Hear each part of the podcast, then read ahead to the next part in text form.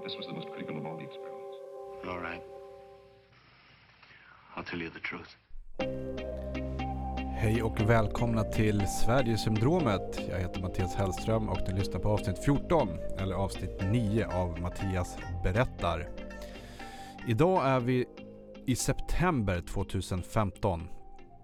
Och jag tänkte att jag ska ta och eh, faktiskt ta lite statistik. Himla roligt. Och då är det så här att vecka 37 som var eh, den här septemberveckan 2015 då kom det 4505 asylsökande. Um, och för att sätta det i relation till något annat så kom det alltså 526 um, ehm, asylsökande samma vecka ett år senare. Uh, och vecka 37-38 så kom det alltså 11 000 asylsökande lite drygt. Vilket är mer än det gjorde på en hel månad, någon månad 2014. Um, ehm, så att det här var, det här är alltså när asylkrisen börjar på riktigt. Den mediala asylkrisen när människor rör sig genom Europa. Man um, liksom går eh, genom Danmark och blir stenkastad från broar och, och um, det är någonstans här som, som man reagerar på flyktingkrisen kan man säga. Alltså bara tio veckor tidigare, vecka 27, så kom det alltså 1627 asylsökande, vilket fortfarande är en hög siffra. Det är alltså tre gånger så mycket som, eller fyra gånger så mycket som motsvarande period ett år senare. Men det är ändå, det är ändå ganska mycket. Eh, men det hade ju gått ner avsevärt från 2014 eh, här. Och sett inifrån asylbranschen så eh, liksom under våren 2015 då, då var vi nu ganska säkra på att det, det, skulle bli liksom mer stängningar och den här liksom asylperioden var över. Eh, och det, det, och det, kan man, det kan man tycka är konstigt i efterhand. Eh, såklart. Men då tycker jag man ska ha i åtanke att alltså första eh, kvartalet. Då kom det mellan 362 och 1100 asylsökande i veckan. Och det är till och med så att, att eh, liksom mars-april, då droppade det ytterligare. Det var liksom nere på vecka 15 så var det 742 asylsökande. Så det var som bransch i nedgång kan man säga om man ska diskutera asylsvängen eh, som bransch. Men det var ju en tvärvändning där under hösten då. Um, och um, totalt 2015 kom det alltså 162 877 asylsökande.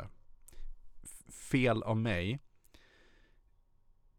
Det registrerades 162 877 asylsökande.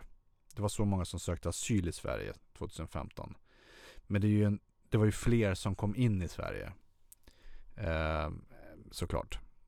Eller såklart, det kan inte ni veta. Det kan jag veta för att jag var ju där och såg dem inte bli daktade. Men då kan jag berätta så här att, att det var fler än så som kom, kom in till Sverige.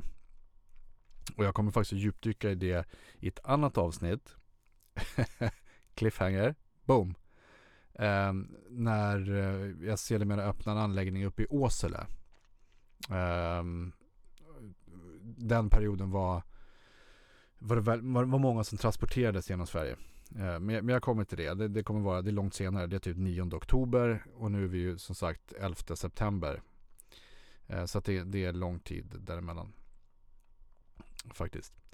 Ehm, och mer på statistiknoten. Um, så kan vi säga att uh, om ni är intresserade så var alltså 48 149 2015 var kvinnor och 114 728 var, eh, var män. Eh, varav den totala massan så var alltså 70 000 ungefär barn. Men det inkluderar alltså barn med familjeanknytning, alltså om du kommer mamma, pappa och ett barn, eller två barn, eller tre barn, eller fyra barn. Men också ensamkommande barn. Eh, och totalen på ensamkommande barn var den stora massan då var 13 till 17. Alltså var totalt 35 369 ensamkommande barn eh, under 2015. Men mellan 13 och 17 så var det 32 806. Så lejonparten var ju uppenbart i åldern 13 till 17. Sa de. Eh, så. Och sen så 2016 då för att sätta de här 162 877 i, i eh, kontrast till någonting så, så kom det in 28 939 då. Eh, och då eh, är det så att ehm, de största de största grupperna var ju eh, Syrien, Uzbekistan, Iran, Georgien, Irak och sen så var det en så stor övriga. Kan man säga där. All den här statistiken finns på Migrationsverkets hemsida. Enkelt att hämta ner. Det finns en länk på vår Facebook-sida. Facebook.com Sverigesyndromet. Ja, statistik är verkligen superkul. Men jag ska inte dröja kvar där. Utan den episoden som kommer nu, avsnitten framåt nu ett tag kommer alltså behandla alla de öppningar som, som hände under äh, asylkrisen 2015, hösten. Um, jag vet inte vad ni gjorde då. Ni gick till jobbet och um, gick hem kanske. Jag körde runt i vad vi kallade för Region Nord, vilket var väl typ ett streck från Örebro ner över Gotland och sen så bort till Värmland, alltså Torsby och sen upp till Porjus eh, uppe i eh, Norrland och sen så längst upp till höger Haparanda. Sen blir det Finland. Nu var inte jag mycket just i Capist eh, just den här perioden men, men där Capist var en av våra anläggningar då. Um, och för att ge ett perspektiv på de närmsta veckorna så ser det ut så här. 11 september öppnade jag Nyhyttan. Det är dagen efter, eh, eller 12 september, det är dagen efter som vi börjar nu. Eh, den 14 september så öppnar vi Alftakuren, en stor anläggning utan, eh, uppe i Bandeland, Bollnäs där. Eh, den 19 september så öppnade vi Siljansnäs, alltså uppe vid Siljan utanför Leksand. Den 22 september så öppnar jag en anläggning i Sunnebo utanför Kramfors. Den 27 september så öppnade vi Kronlunds kursgård i Vinden. Den 9 oktober så öppnade vi Åsele. Eh, mitten av oktober öppnade Bunger 28 oktober öppnade jag Bispgården. Samtidigt, där jag inte ens hann åka till, så öppnade vi min region Torsby, Vitsand, Nås, eh, Kepis var öppet, Porjus 1, Porjus 2, Nykroppa, Filipstad, Sparhuset. Och då hade vi ändå liksom Värmlandia, eh, Filipstad, lasarettet öppna och så lite andra anläggningar som vi stängde och så. Och det här är bara min region. Sen händer ju lika mycket i liksom söder om mitt eh, nordsträck då så att säga. Um, i, I vår lilla del av, av asylbranschen ska jag tillägga, för vi, jag vet inte, vi kanske hade typ 10-12 procent om man ska höfta lite på totalen. Um, så att det var rätt hektiska månader här. Så att de här ska jag ta oss igenom med er i de närmsta avsnitten och så kommer vi att liksom prata, jag kommer att prata om, om, om vad som hände och liksom, liksom nya reflektioner och Ehm, det finns lite överraskningar och jag ska försöka hitta så roliga roligheter ute i landet också såklart. Ehm, så det var alla anläggningar så. Men för mig började alltså eh, asylkrigen på, på riktigt på vägen hem från Mälarblick. Det var en fredag.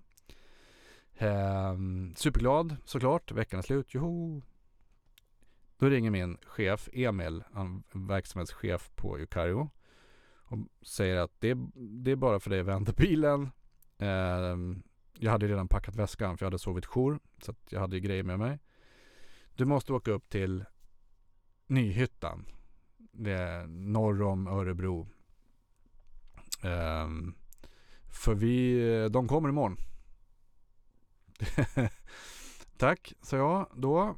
Eh, ringde hem och sa att jag älskling jag kommer inte hem ikväll för jag måste starta ett asylboende. De kommer imorgon.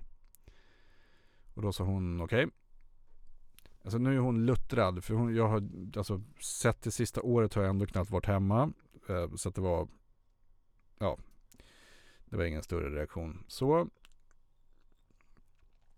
um, och Nyhyttan ligger då alltså om du tar höger upp Örebro och åker via Nora och, och Järnboås så hittar du Nyhyttan.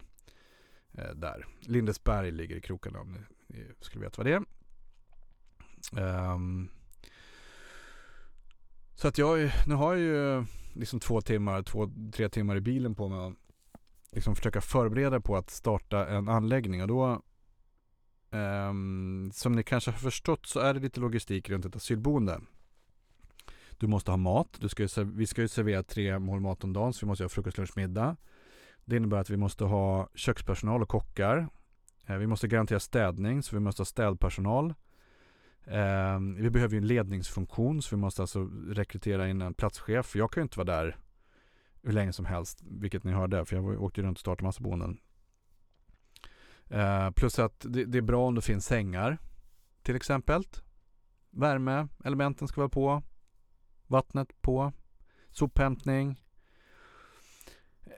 Det är ganska mycket som måste göras och när jag anländer an, anländer eh, anläggningen vid eh, liksom 6-7 på kvällen någonstans, då, då har ju min personal inte kommit. För jag ringde ju till två lojala, duktiga killar från, eh, som jag jobbade med tidigare, som hoppade in i, i, i bilarna med det vaga att packa väskan, jag vet inte när ni kommer hem nästa gång. Men jag behöver er hjälp. Eh, här är adressen och så skickade jag sms med adressen. Så de dök upp eh, här och gjorde ju ett hästjobb liksom satte upp köket och såg till att liksom all jag kunde släppa hela köket i knäna på dem, vilket var jätteskönt. För jag behövde ju säkerställa att anläggningen fungerade och nu pratar vi alltså om ett liksom en fastighet som inte är kallställd på något sätt. Utan vi hade ju haft besiktningar tidigare och det har ju varit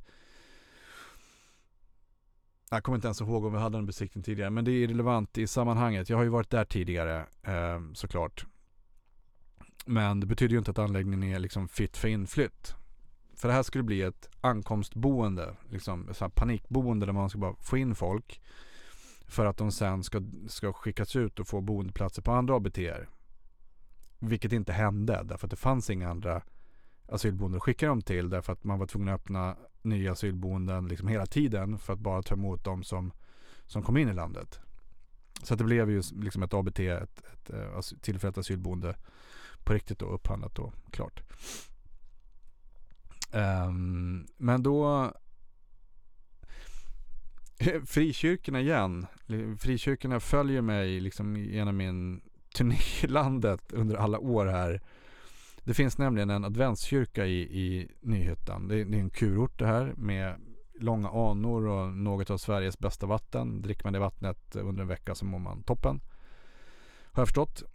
Eh, vi hade förmodligen de mest välboende asylsökande ever där. De drack ju vattnet hela tiden under typ ett år. Kul för dem. Um, men i vilket fall, adventskyrkan då um, ställde ju upp och det fanns någon en koppling till, till vaktmästare och sådär. Vilket gjorde att jag kunde lägga en lista i köket med liksom ett papper där det stod liksom namn, personnummer eller jag tror bara man stod namn och vilka timmar man jobbade. Så fick de som kunde komma, de gick in, skrev upp sig och så började de jobba. För jag hade inte koll på, alla, på, på, på de som var där då. Det var helt omöjligt. Dels var det mörkt. Och sen så ringde ju telefonen hela tiden för, för, av logistiska skäl för mig. Jag behövde ju liksom koordinera mattransporterna upp från Skara och bussarna från eh, Stockholm eller Malmö liksom var på väg. Man ville prata med busschaufförer för de visste inte vad de skulle. Så det var mycket, mm, många kaospunkter. Så att det var, det var folk som hjälpte till där. De letade reda på sängar och ställde dem rätt. Och det, det bara dök upp folk med släpvagnar och liksom eh, rätt vad det så stod folk och städade och såg till att det var fint och liksom satte i alla lampor och, och det vart lite grann som ett märkligt självspelande piano ute i mörkret här. För det är verkligen ute i mörkret. Vi, vi ju, det är jättefint med liksom vatten och fiske och skog och åar och sådär. Men det är på riktigt mitt ute i, alltså det är så sjukt vackert men det är verkligen mitt ute i ingenstans.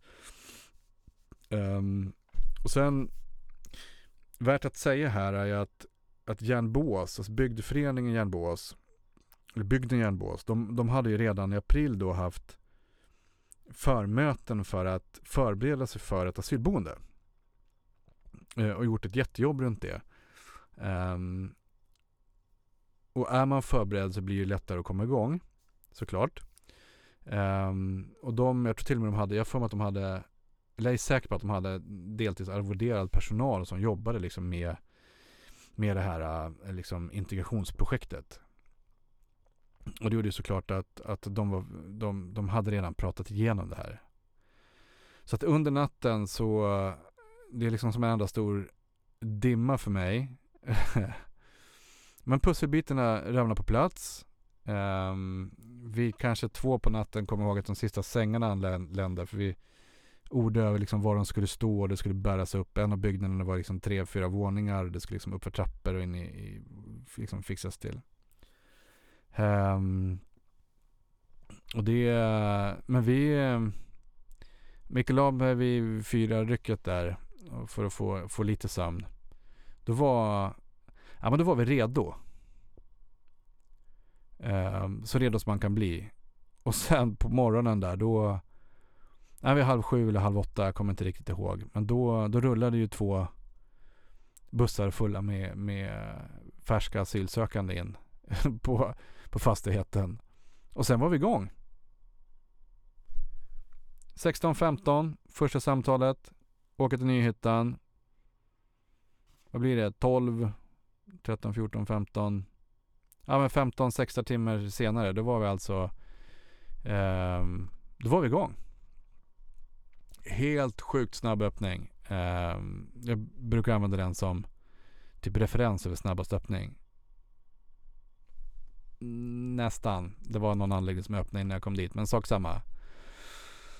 Eh, så då var vi igång och det Alltså det är så sjukt för Alltså eh, det blir som en brytlinje mellan att man arbetar på och ställer i ordning och sen så när de asylsökande kommit in på anläggningen då är allting igång. Alltså det är en eh, det är en märklig det är en märklig övergång för, för, för sen bara stridsleder man. Man, man, eh, man. man tar liksom alla problem när de kommer. För det är precis som jag beskrivit i tidigare avsnitt om Ribbingebäck. Det här välte ju över mig liksom som en lavin. Eh, med alla frågor som var exakt samma frågor som tidigare. Och alla måsten och jag ska ha, jag ska ditten och datten och du vet alla, all osäkerhet och, och så. Den här gången så hade jag ju gjort det. Så då kändes det verkligen som att vara hemma på anläggningen och, och liksom vara förberedd på alla frågor. Liksom, hur skulle man välkomna dem för att det skulle bli optimalt bra? Liksom, vad ska man säga och inte säga? Hur ska man bemöta alla som ville byta rum eller bo med varandra eller inte visste var om de skulle vidare i landet och var hade de kommit? Liksom, alla de här frågorna. Eh, det gjorde ju, erfarenheten gjorde ju att det blev en, att det blev en effektiv liksom, öppning här. Vilket jag är glad över. Um, så det var, det var liksom första dygnet. Sen um, Sen blörar det ihop lite grann här. Um, I och med att det är väldigt mycket att göra. Men jag kommer ihåg att jag skulle Jag var ju tvungen att rekrytera en eh, En platschef Där och då det är egentligen först nu i efterhand som jag nog, nog eh, inser att jag hade nog blivit lite cynisk redan där. För jag kommer ihåg att vi, hon var jätteduktig, en, en, en kvinnlig platschef blev det där. Um, vi får se om hon blir med i något avsnitt. Men um, vi, ehm, vi, vi träffades på någon sån här grusväg i närheten, bodde i krokarna. Och så tog vi en promenad och sen så berättade jag liksom vad det kan vara att förvänta sig på ett asylboende. Och då kan man ju tänka sig att jag skulle säga saker som att ja men det är en Det är många människor som kommer med olika livsöden. Um, liksom och, och det, det är man, är man, känner man att man vill hjälpa människor så är det en bra plats och, och liksom att här kan man verkligen få ut sitt eh, eh få, få utlopp för, för liksom att jobba med hjärtat och sådär. Det gjorde jag inte. Utan jag, jag öppnade alltså hela anställningsintervjun med följande. Hur skulle du reagera när klockan är mitt i natten, brandlarmet går och så kommer du in i en korridor och ut kommer en, en naken, blodig arabisk man och det brinner i hans rum. Hur agerar du då?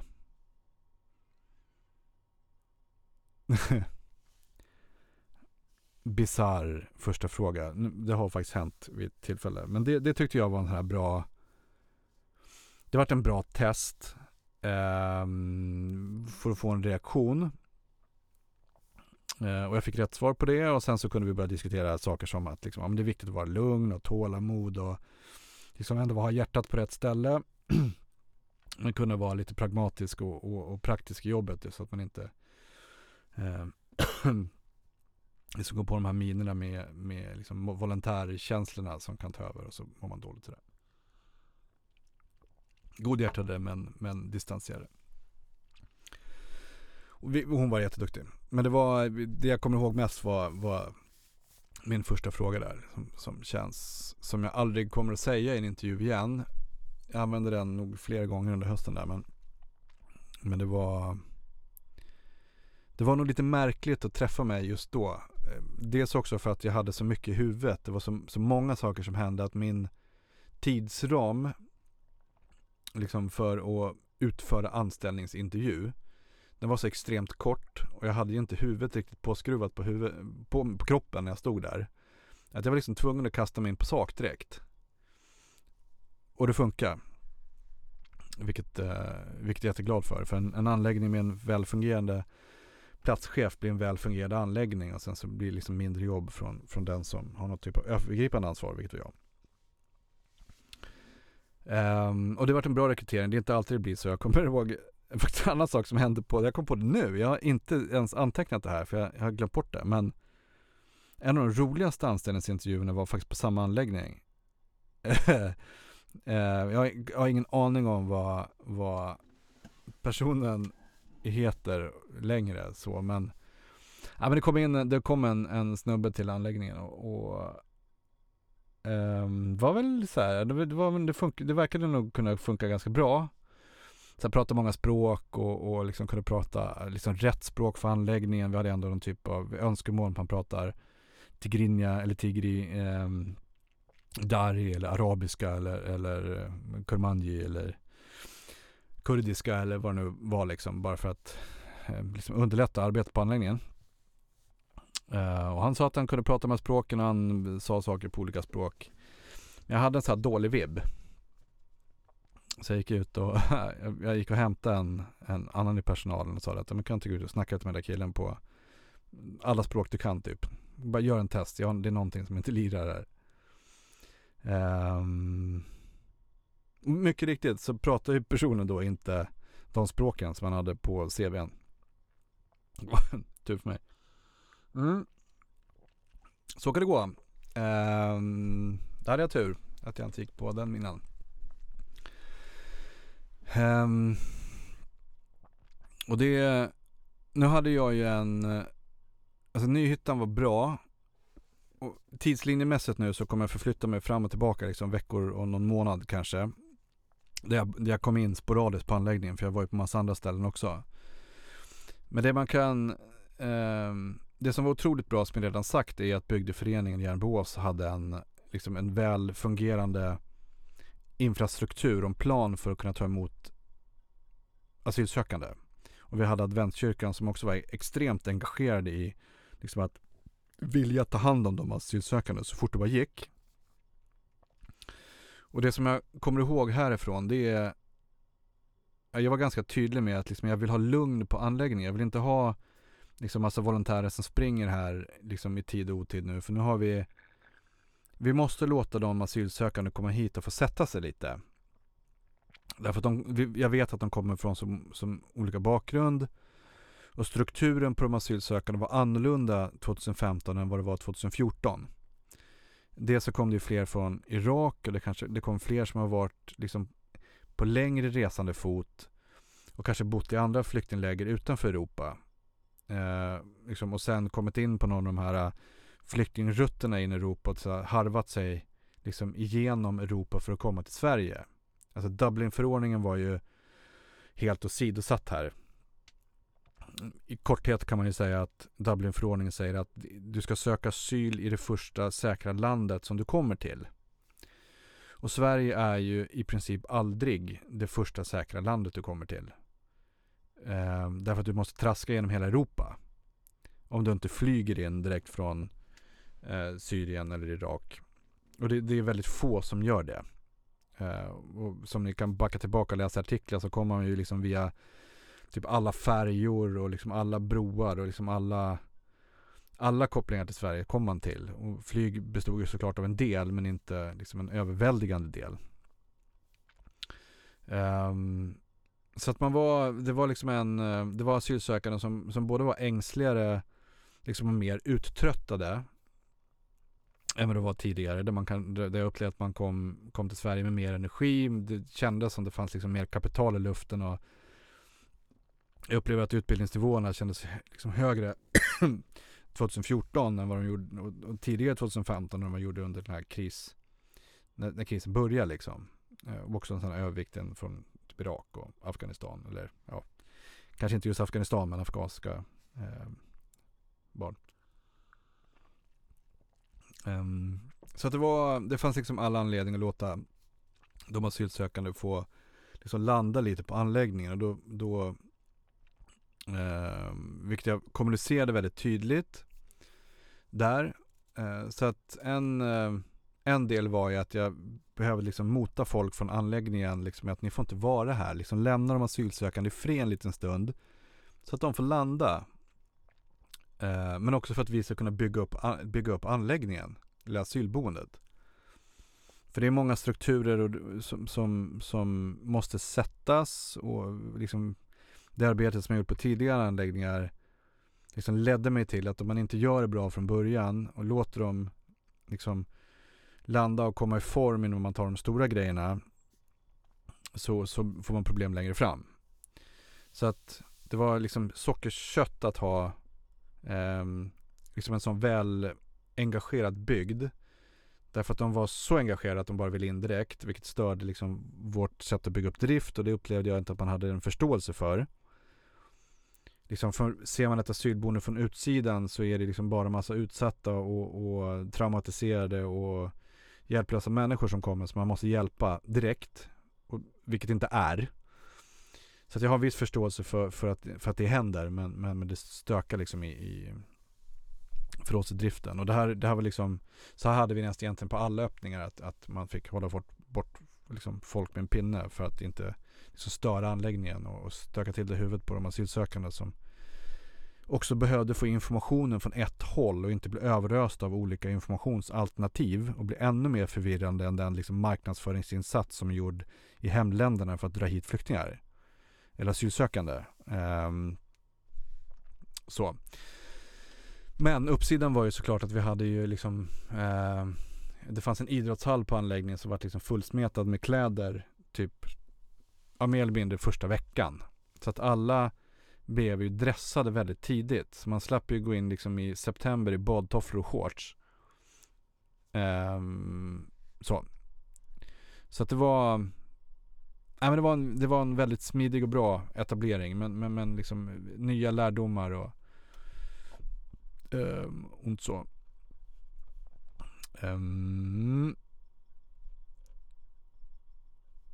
men annars så annars upplevde jag nog att den satte sig ganska bra just i Nyhyttan. Um, nu när man ska sitta och reflektera lite grann. Um, och sen så kom det också folk, alltså det märktes att många kände andra asylsökande på andra anläggningar runt Sverige. De, de var ganska välinformerade när de kom. Så. Um, roligaste var att det var en, en eh, person då Eh, Exemplet är roligt men jag, jag hoppar över ålder och, och liksom sådana grejer som var så supernöjd. Jag, jag hörde att han stod och pratade om att hans, eh, hans släkting var liksom en eh, så här camp winner of, of pingis Um, så ryktena gick så alltså att han hade, eller han berättade att han hade en, en släkting som var så här mästare i pingis på en annat asylboende. Det var så här stor grej. Vilket var kul för att jag kände ju människan.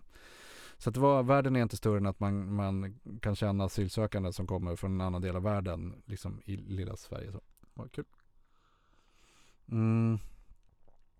Men det var tunga dagar här. Jag kommer ihåg, det var nog eh, egentligen när jag hade pendlat mellan två andra anläggningar som öppnades här i september, typ 14 och 19. Eh, när jag nog fick min första så här, jag jobbade dygnet runt då.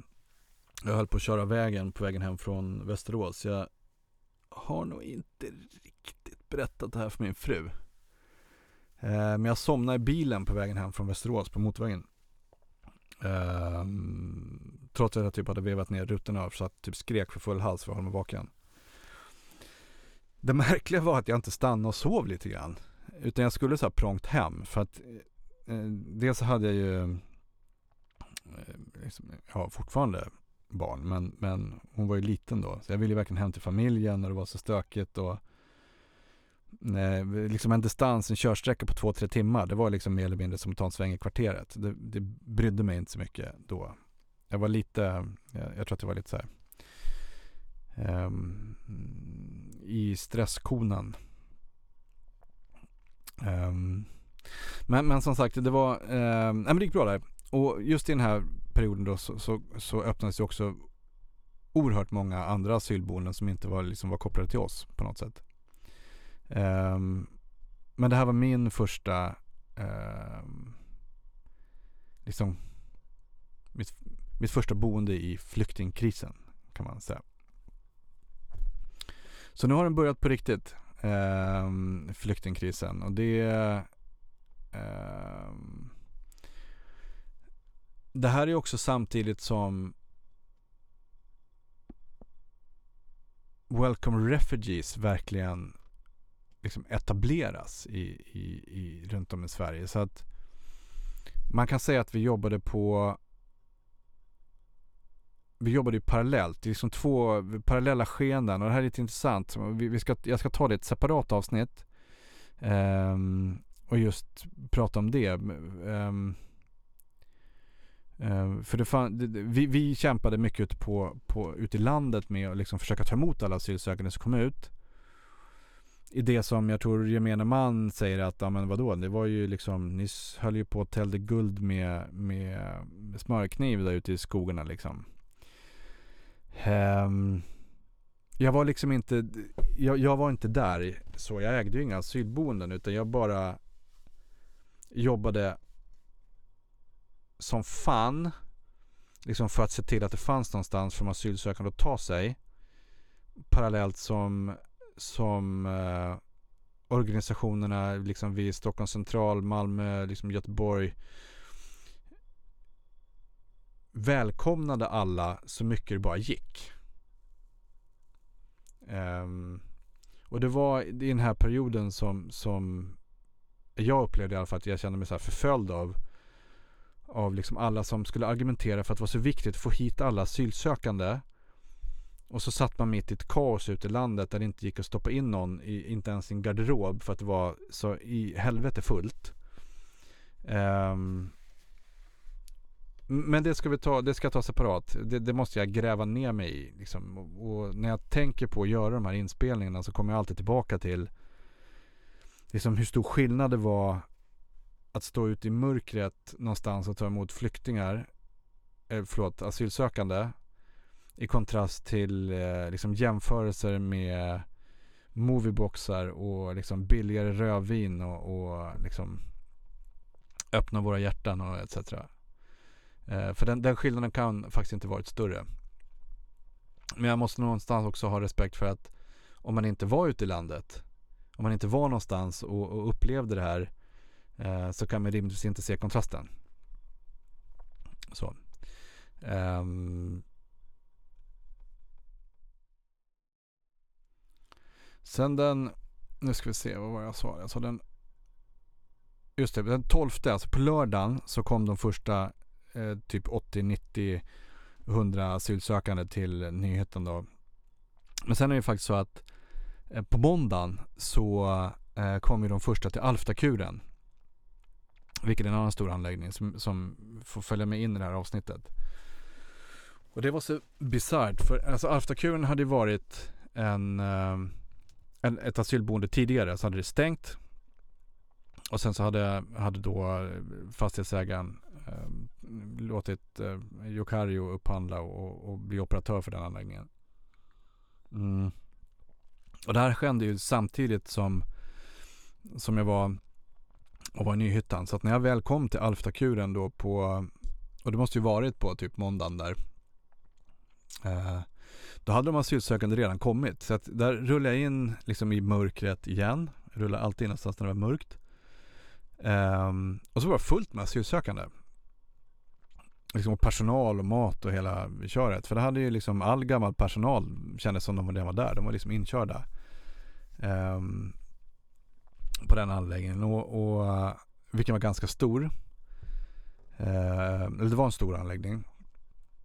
Också en sån här, en sån här eh, det är ingen kurort den här gången. Men det var ju liksom ett, ett uh, rekreeringsbygge där. Ett stort gym och, och så behandlingshem, mycket behandlingsrum och sånt. Um, så, den, så den var igång. Um, och um, um, jag tror att det var där jag presenterade den första kvinnliga platschefen faktiskt.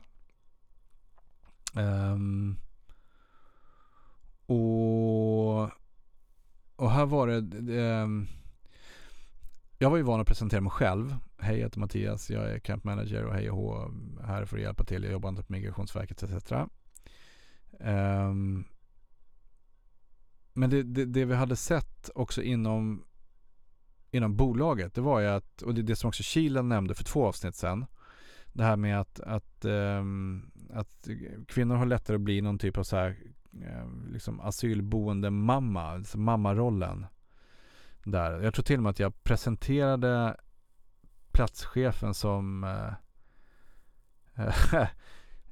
She will be the mother of all. Uh, she will take care of you. ja, och det, det, var som sagt ofta så med, med just kvinnliga platschefer förut. Men um, det är en sak jag kommer, kommer ihåg för just aftakuren. Och i och med att den var igång så var inte det en så stor grej. Så jag ska inte så gröta ner mig i, i sådana saker. Men jag har några så instick från den anledningen ganska kul.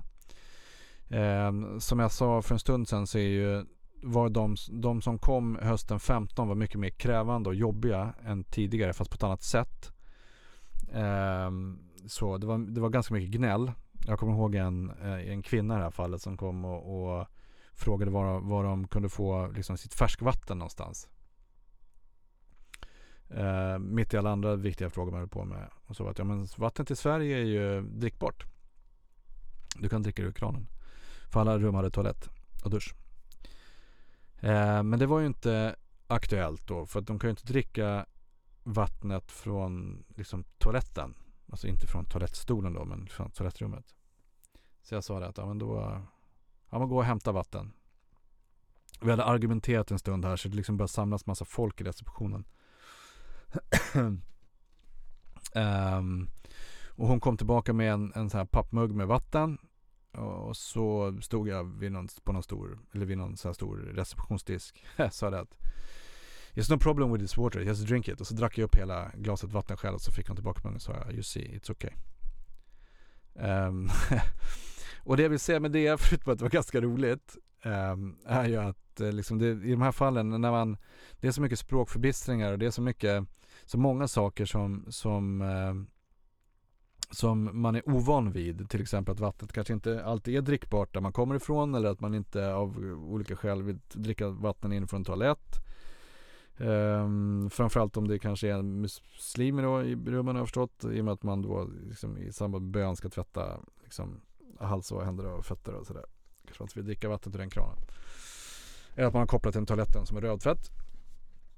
Um, och, så, så det är ett liksom bra sätt att också visa själv. Då tar man sig igenom språkförbistringarna och, och alla de andra sakerna. Liksom pro, proof point.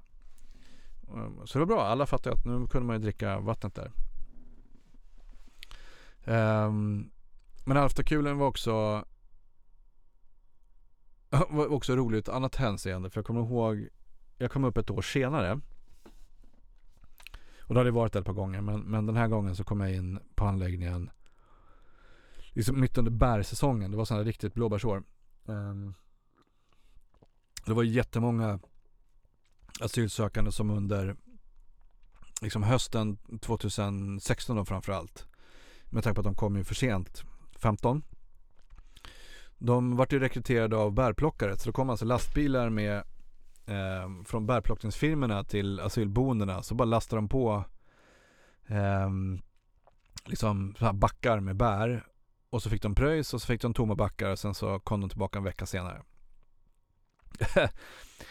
Problemet var ju att, eh, jag, jag kommer ihåg, jag kom in eh, upp vid någon, någon trappa och så in bakvägen i en korridor och det bara Det var blått lingon och blåbär. Det var ju blått och rött liksom på hela heltäckningsmattan i, i liksom den här korridoren för Alltså det, det ramlar ner bär och så trampar man i det och så dras det runt och de håller på med så här, säkert håller på med det här i någon vecka eller två. Och så hade de ju staplat bär Alltså till förbannelse inne i rummen. Alltså det var ju kanske 15-20 backar bär, alltså sådana här stora liksom trågbackar. I väntan på att bli upphämtade. Så jag fick tag på någon av grabbarna där inne som pratade engelska och sa det att ni eh, har, liksom, har ni tittat i taket här inne? Liksom, ni kan ju inte bra ha så mycket bär, men kan ni bara snälla titta upp i taket? Så de här grabbarna, det var grabbar i det här fallet, de tittar upp i taket och liksom i runt alla lister i taket så är det helt svart.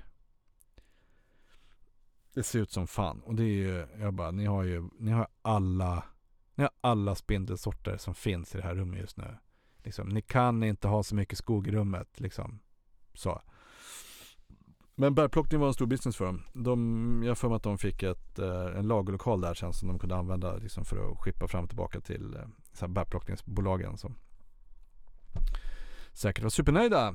Um, ja, tiden går fort uh, idag. Um, Nyhyttan, vi har kommit upp till Alftakuren, vi har pratat lite statistik. Um, som sagt, det är, nu, uh, det är nu det börjar på riktigt. Och jag ska ta er till, i nästa avsnitt så ska vi till, um, till Siljans näs. Så ska vi prata om, um, bland annat uppe utanför Leksand. Den etableringen var eh, lite speciell kommer jag ihåg. Och sen efter det så ska vi upp till, till Kramfors in, eh, i avsnittet efter. Tack för att ni har lyssnat. Kika in på, på vår Facebook-sida eh, facebook.com Sverigesyndromet. Där finns det en hel del länkar som ni kan klicka på till statistik och till artiklar runt de här boendena. Eh, och jag eh, hoppas att ni har en bra vecka till nästa gång. Tack för idag. Hej så länge.